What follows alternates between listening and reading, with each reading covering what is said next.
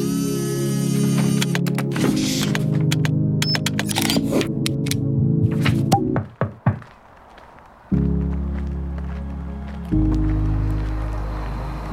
U další epizody Vědy na dosah vás zdraví Jitka Kostelníková.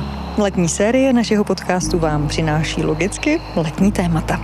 To dnešní bude rozhodně zajímat ty, kteří se rádi koupají v přírodě a které ale současně zajímá, proč se každý rok objevují ve vodě synice, proč voda kvete a zda jsou synice opravdu jenom nebezpečné a toxické. Světem synic, který může rozhodně i překvapit, nás dnes provede Eliška Maršálková z Centra pro cyanobakterie a jejich toxiny Botanického ústavu Akademie věd České republiky.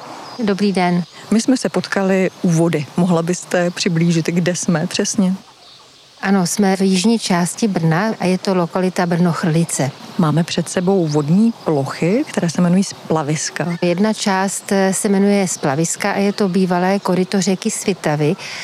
A tato plocha, na kterou my se díváme, to je uměle vybudovaná plocha a je to přírodní biotop. Takže se tady díváme samozřejmě na lidi, kteří se dnes koupají, protože je teplo.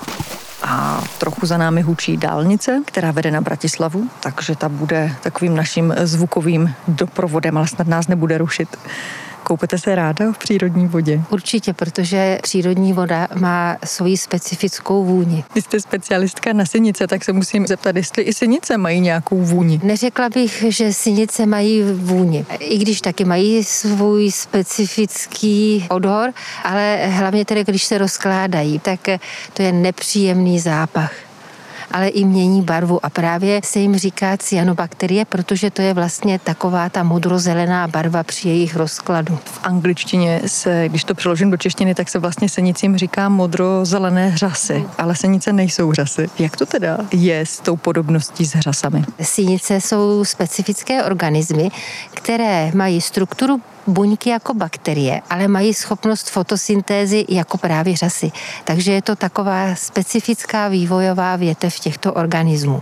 A sinice vlastně můžou za to, že tady jsme na světě a vlastně nám otrávili atmosféru kyslíkem. Děkujeme vám, sinice. Snad eh, teď zvedneme u posluchačů jejich kredit, protože logicky, zejména v letních měsících, se je všichni spojují se zákazem koupání. Když voda kvete, když se sinice přemnoží, znamená to, že třeba do svého oblíbeného rybníka nemohou jít, anebo na vlastní nebezpečí, protože ty toxiny, které sinice obsahují, nám mohou škodit. Mě by asi úplně jednoduše zajímalo, v čem jsou nebezpečné, jak nám mohou ublížit. Záleží na tom, o jaké sinice se jedná, protože ne všechny sinice produkují toxiny, ale když se přemnoží, tak mohou vznikat různé alergie.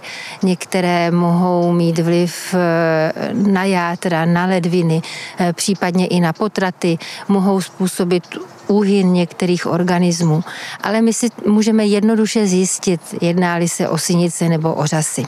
A to tak, že většinou sebou máme nějakou plastovou láhev. Eh, když si ji naplníme vodou, chvilku necháme vodu stát, 10-15 minut. Pak, když zůstane zelená voda v celém vodním stoupci, jedná se o řasy. A voda je vlastně méně nebezpečná, nebo jenom citliví jedinci mohou mít nějakou alergie. Pokud se na povrchu vytvoří takový prstenec, který vidíme jako zelenou krupičku nebo sekaný jehličí, tak se jedná o synice, protože synice mají vlastně v sobě takový plynový měchýřky, které právě způsobí to, že jsou schopny vystoupat eh, ke hladině. A je to jednoduchý test, kterému se říká Maršálkův test. Tady si nabereme eh, láhvičku vody a necháme ji chvíli stát. Něco tam plave? Je to ta zelená krupička, tak jsem zvědavá, co se za chviličku stane, jestli uvidíme jak ty měchýřky senice nadnesou nahoru. Sinice opravdu vystoupají k hladině.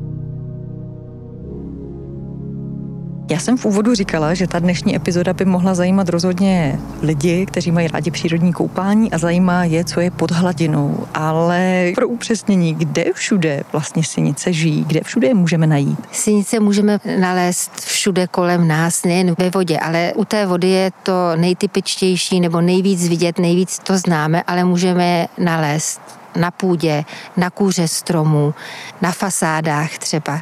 Takže opravdu sinice jsou všude kolem nás a ne vždy jsou spojovány s nebezpečím. A taky pokud je určitá rovnováha ve vodě, tak vlastně nám vůbec neškodí, protože ten mikrosvět v kapce vody je opravdu krásný a můžeme tam vidět nejen sinice, ale i řasy, rosivky, cokoliv. A opravdu ten svět pod mikroskopem je moc pěkný. A i ty sinice, i když jsou nebezpečné, tak jsou krásné. Mohla byste popsat, jak třeba vypadá nějaký druh sinice, který je obvyklý nebo který se vám zjeví v mysli? Nejčastější je právě asi ta zelená krupička. Sinice mikrocystis taky samozřejmě máme více druhů, ale je to ta nejznámější, taky obsahuje některé toxiny, ale potom máme i sinice vláknité a to je to, co vidíme třeba jako to sekaný jehličí a ty zase taky produkují jiné toxiny. Některé vláknité sinice produkují takzvané neurotoxiny, které mohou způsobit eh, opravdu rychlou smrt, třeba úhyn labutí nebo i jiných eh, zvířat, pokud se té vody napí. Ale jinak teda můžeme říct, že jsou všude kolem nás. Představuji si, co dělá taková sinice, která vypadá jako bakterie, ale přitom je schopná fotosyntézy. Co potřebuje k životu? Potřebuje samozřejmě trochu vody, trochu tepla ale záleží na tom vlastně, kde žije. A samozřejmě potřebuje i nějaké živiny, jako je například dusík a fosfor, ale není to jenom o tom, ale samozřejmě toho potřebuje ke svému životu živin víc, ale tyto dvě jsou nejzákladnější. Takže když třeba zaprší, fouká vítr, voda se promíchá a sinice jsou u dna vysvítne sluníčko, je teplo a sinice se začnou množit. V průběhu dne ve vodním sloupci migrují nahoru, dolů. Většinou po ránu jich najdeme nejvíc u hladiny. No a co takový sinice dělají v zimě? No, když je to otázka pro mě, tak eh, si představuju, že jsou zalezlé v tom sedimentu a čekají, až bude zase teplo. Přesně tak, protože na zimu především právě ty kulaté, ta mikrocysty se sková do toho sedimentu a čeká na vhodné podmínky, aby mohla vystartovat a rozmnožit se. Co si třeba myslíte, jestli mohu položit další otázku? Jak dlouho ty sinice žijí? No, asi budou starší než já. To určitě, ale spíš eh, to bylo myšlené, jak dlouho jsou schopní přežít, protože ta jejich schopnost přežít i 80 let, čekat na vhodné podmínky, aby se mohli rozmnožit, myslím, je dobrý výkon. To je takový lidský život, takže každý člověk může mít k sobě nějakou sinici, stejně starou. Přesně tak, ale samozřejmě ta doba je i kratší, nebo eh, my se snažíme třeba právě ve vodě sinicím zabránit, aby nerostly, eh, aby se nemohly tak množit, abychom se mohli právě v těch rekreačních vodách koupat.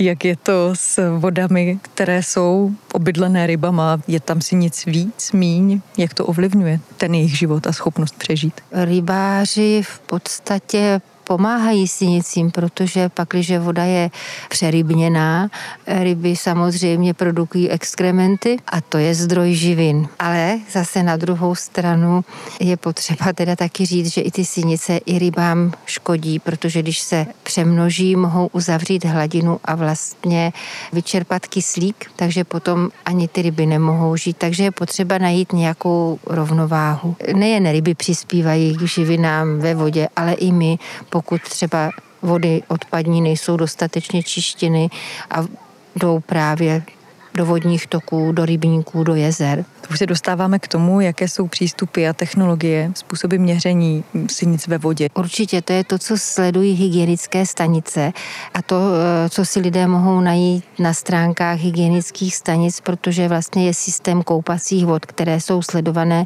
v sezóně. Každých 14 dní se provádějí odběry a potom to právě mohou lidé najít na těch jejich stránkách a tam se sledují samozřejmě bakteriální znečištění, ty špatné bakterie, jako je E. coli a podobně, jestli to není mm, nebezpečný z hygienického hlediska.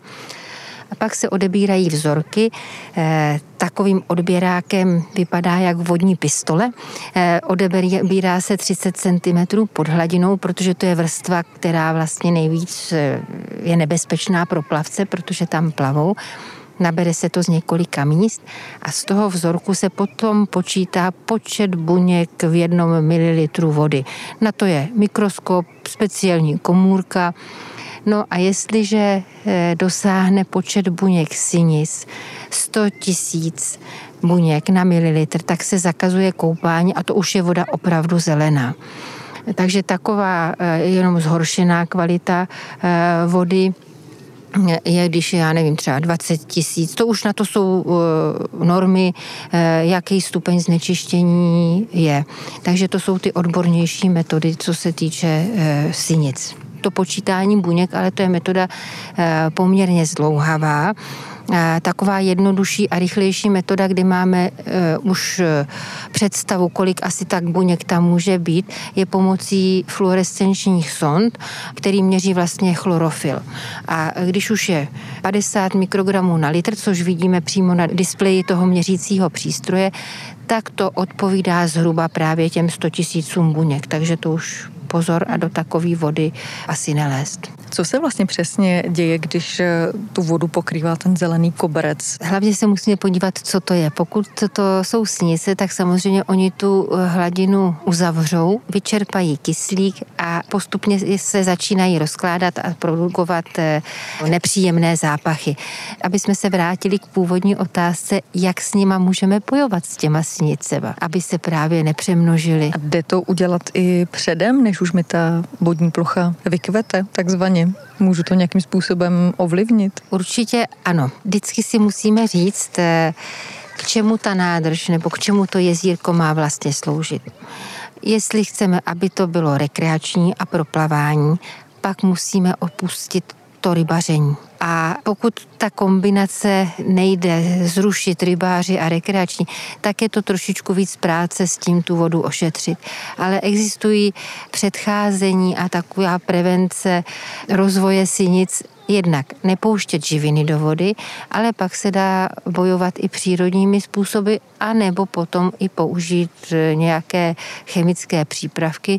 Většinou se používají ty, které se používají i ve vodárenství pro úpravu na vodu pitnou takže to vlastně, když se aplikuje, tak eh, se ty živiny a sinice vysráží z vodního sloupce a na tom sedimentu udělají takovou pokličku. No ale když tam máme ryby, třeba kapry, tak oni to dno rozrejou a zase to trošičku jako je takový kontraproduktivní. Proto teda někdy je těžké skloubit rybaření právě s rekreačním účelem té nádrže.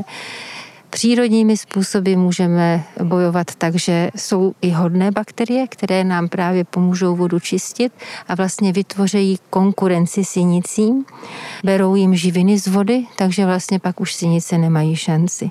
Ale většinou se nejedná jenom o jeden způsob eh, čištění. Většinou to musí být kombinace. A nikdy nelze říct, eh, že stejný způsob eh, čištění platí pro všechny nádrže. Vždycky je nutný na tu lokalitu jet, odebrat nějaký vzorky, kouknout se, co je zdrojová voda pro tu danou nádrž, udělat nějaké analýzy a obrázek si o té vodní ploše a pak je teprve možné navrhnout řešení. Znamená to teda, že vaše práce probíhá z větší části v terénu, že to není opravdu jenom eh, analýza v laboratoři? Samozřejmě záleží na tom, jaké má naše oddělení projekty, ale i tak je to práce pestrá v sezóně v terénu, odběr vzorků, analýzy a pak nějaká vyhodnocení a hledání řešení. Zažila jste během své kariéry nějakou zajímavou vodní nádrž nebo vodní plochu, která vás eh, něčem překvapila? Myslím ve vztahu k těm sinicím. Co třeba mě za poslední dobu potěšilo, jezdíme sledovat jednu nádrž na Svitavsko, kde také bojují proti sinicím přírodními způsoby. A tam eh, vybudovali takzvané plovoucí ostrovy, které jsou osázeny právě makrofity. A makrofita odebírají z vody živiny a vlastně vytváří konkurenci sinicím. Nejenže je to přírodní způsob boje, ale i to vypadá hezky. A dokonce tam i udělali akci pro rodiče s dětma, že si každý osázel svůj ostrov Jak takové makrofity vypadají, jenom abych si to představila? To jsou třeba rákos, orobinec, kyprej nebo uh, nějaký ty vodní kosadce, ty rostliny, které uvidíme u vody a mají rádi i trochu živin a i vypadají hezky. To zní jako win-win řešení. Nejde to samozřejmě všude, ale je to řešení dobré a pěkné. Dneska tady ohledáváme, zkoumáme příběh sinic a vy jste zmínila, že nejsou všechny stejné, že jsou to prastaré organismy, které jsou tady s náma velmi dlouho, jsou starší než trilobiti a spousta z nich eh, mají také pozitivní vliv na organismus, nebo se dají pozitivně využít, což je možná vlastnost, kterou bychom u sinic nečekali. Jak to je? To je jak z léky a z jedy. I v malém množství mohou léčit, takže některé se mohou i využít právě jako doplněk stravy, i jako léčivo ale to asi je potom na lékařích a na to, to se sami léčit nemůžeme, ale jednu sinici, kterou asi známe všichni dobře, je spirulína, která se využívá jako doplněk stravy anebo i v čajových směsích. A dokonce i v různých smoothie. To jsem právě viděla v jednom hotelu zelený nápoj zvaný jako detox, ale bylo tam napsaný řasa spirulína, takže řasa ne, je to sinice. Možná, že by to nebylo tak atraktivní detoxikovat se sinicemi. Asi ne, asi by to spíš vyděsilo když to nebude spirulína, ale jiná sinice, která obsahuje toxíny, co se třeba může stát běžně při plavání, když se napijeme té vody, protože to není asi nic neobvyklého při plavání, sem tam si lokneme. Pokud si lokneme, tak a jsou tam sinice, tak nám to může způsobit průjmy, nevolnosti, ale oni ty sinice by mohly i proniknout třeba sliznicema, ale pokud se v takové vodě vykoupeme, když z vody vylezeme, neroztíráme snice ručníkem, tak raději osprchovat a pak se teprve utřít, protože jak bychom se utírali, tak pokud by se jednalo o sinice toxické, tak bychom ty toxiny naopak vytlačili na kůži a mohli bychom si způsobit alergie a jiné nepříjemnosti. Ty nepříjemnosti se sinicema nejsou rozhodně jenom česká záležitost. Existují všude po světě. Nedávno v Africe uhynulo na 300 slonů, kteří pili vodu z kaluží, které byly infikované vy jste zmiňovala i ten úhyn labutí, že třeba v našem prostředí je běžný. Nechci říct, že úhyn labutí je úplně běžný, ale stát se to může a opravdu jsou známy ve světě úhyny zvířat nejen slonů, ale i jiných dalších zvířat a to právě způsobují sinice, které obsahují neurotoxiny. A to asi třeba s těma slonama bylo tak, že to jsou sinice ventické, které potom vlastně se jako utrhnou ze dna a tvoří takové koláče. Celkem ne nevzhledné, ale co ten slon chudák má dělat, když má žízeň. Znamená to teda, že přemnožení senic může být i nějakým globálním problémem? Mířím tam, jestli třeba i vaše centrum navazuje nějaké zahraniční spolupráci, jestli sdílíte know-how, jak eh, chemicky nebo přírodně s nimi bojovat? Určitě ty spolupráce existují a je to nejen v rámci třeba projektů, ale i odborných článků. Hodně vlastně jsou výzkumy zaměřované na principy, proč se to děje. Čemu se teď věnuje vaše centrum, čím žijete v té odborné rovině? Ten název centrum, abych to ještě upřesnila, vlastně vzniklo v době, kdy byly úzké spolupráce právě našeho oddělení, které se jmenuje oddělení experimentální fikologie a ekotoxikologie. A to je vlastně řasologie a zkoumání právě toxických vlivů nejen snic, ale i jiných chemických látek na vodní systémy vůbec. A byla to spolupráce našeho oddělení Masarykovy univerzity a v té době Združení Flos Aquet. Ta spolupráce stále existuje, ale ne tak úzká. Zaměřujeme se nejen na zkoumání právě sinic a toxinů, ale spíš na to, jak s nimi bojovat a jak je možné je odstranit. Teďka právě zase ve spolupráci s Masarykovou univerzitou a s VUT tady v Brně se vyvíjí technologie, na boj proti sinicím nebo na odstraňování sinic takzvaná kaviplazma a je to vlastně kombinace hydrodynamické kavitace s plazmou. Existuje na to už i mezinárodní patent a způsobuje to, že vlastně ty buňky roztrhne a oni potom nemůžou dále růst. A teďka je výzkum zaměřen, co se stane, když se ta buňka roztrhne a zda se ten její obsah eh, vylije do vody a pokud je ta voda ošetřená touto technologií, jestli vlastně rozloží i ty toxiny. Protože už eh, máme vybádáno, že tato technologie dovede odstraňovat farmaka a pesticidy z vody. Místa, kde to testujete, jsou tady v Brně? Testujeme to laboratorně v takovém pilotním měřítku i na vodě z odtoku z čistíren odpadních vod. A teďka právě probíhá pokus se sinicemi nabranýma z přírody blízko Brněnské přehrady. Brněnské sinice mají možnost stát se slavnými. ano, určitě. A myslím si, že mají i příbuzné jinde. Eliško, jaká byla vaše cesta vůbec k tomu světu sinic, kterému se poslední roky intenzivně věnujete, protože vy jste vystudovala technologii vody. Ano, vystudovala jsem technologii vody na VŠHT, ale moje diplomka byla zaměřená spíš hydrobiologicky. Potom ta moje cesta byla přes ČVUT, kde to bylo spíš zaměřené na čistiny odpadních vod. No a pak jsem potkala svého manžela, který se věnoval řasám vlastně od 14 let, takže jsme ty znalosti tak nějak spojili a jdeme společnou cestou, pracujeme i na stejném oddělení. A přeci jenom je víc zaměřen sinicově a já spíš hydrochemicky. Ideální dvojce. Má to své výhody a nevýhody, mám-li být upřímná. Mě by možná zajímalo, jestli v oblasti výzkumu sinic máte třeba nějaký nesplněný sen. Nesplněný sen, aby jsme se nesnažili přírodu znásilňovat, ale spíš se od ní učili.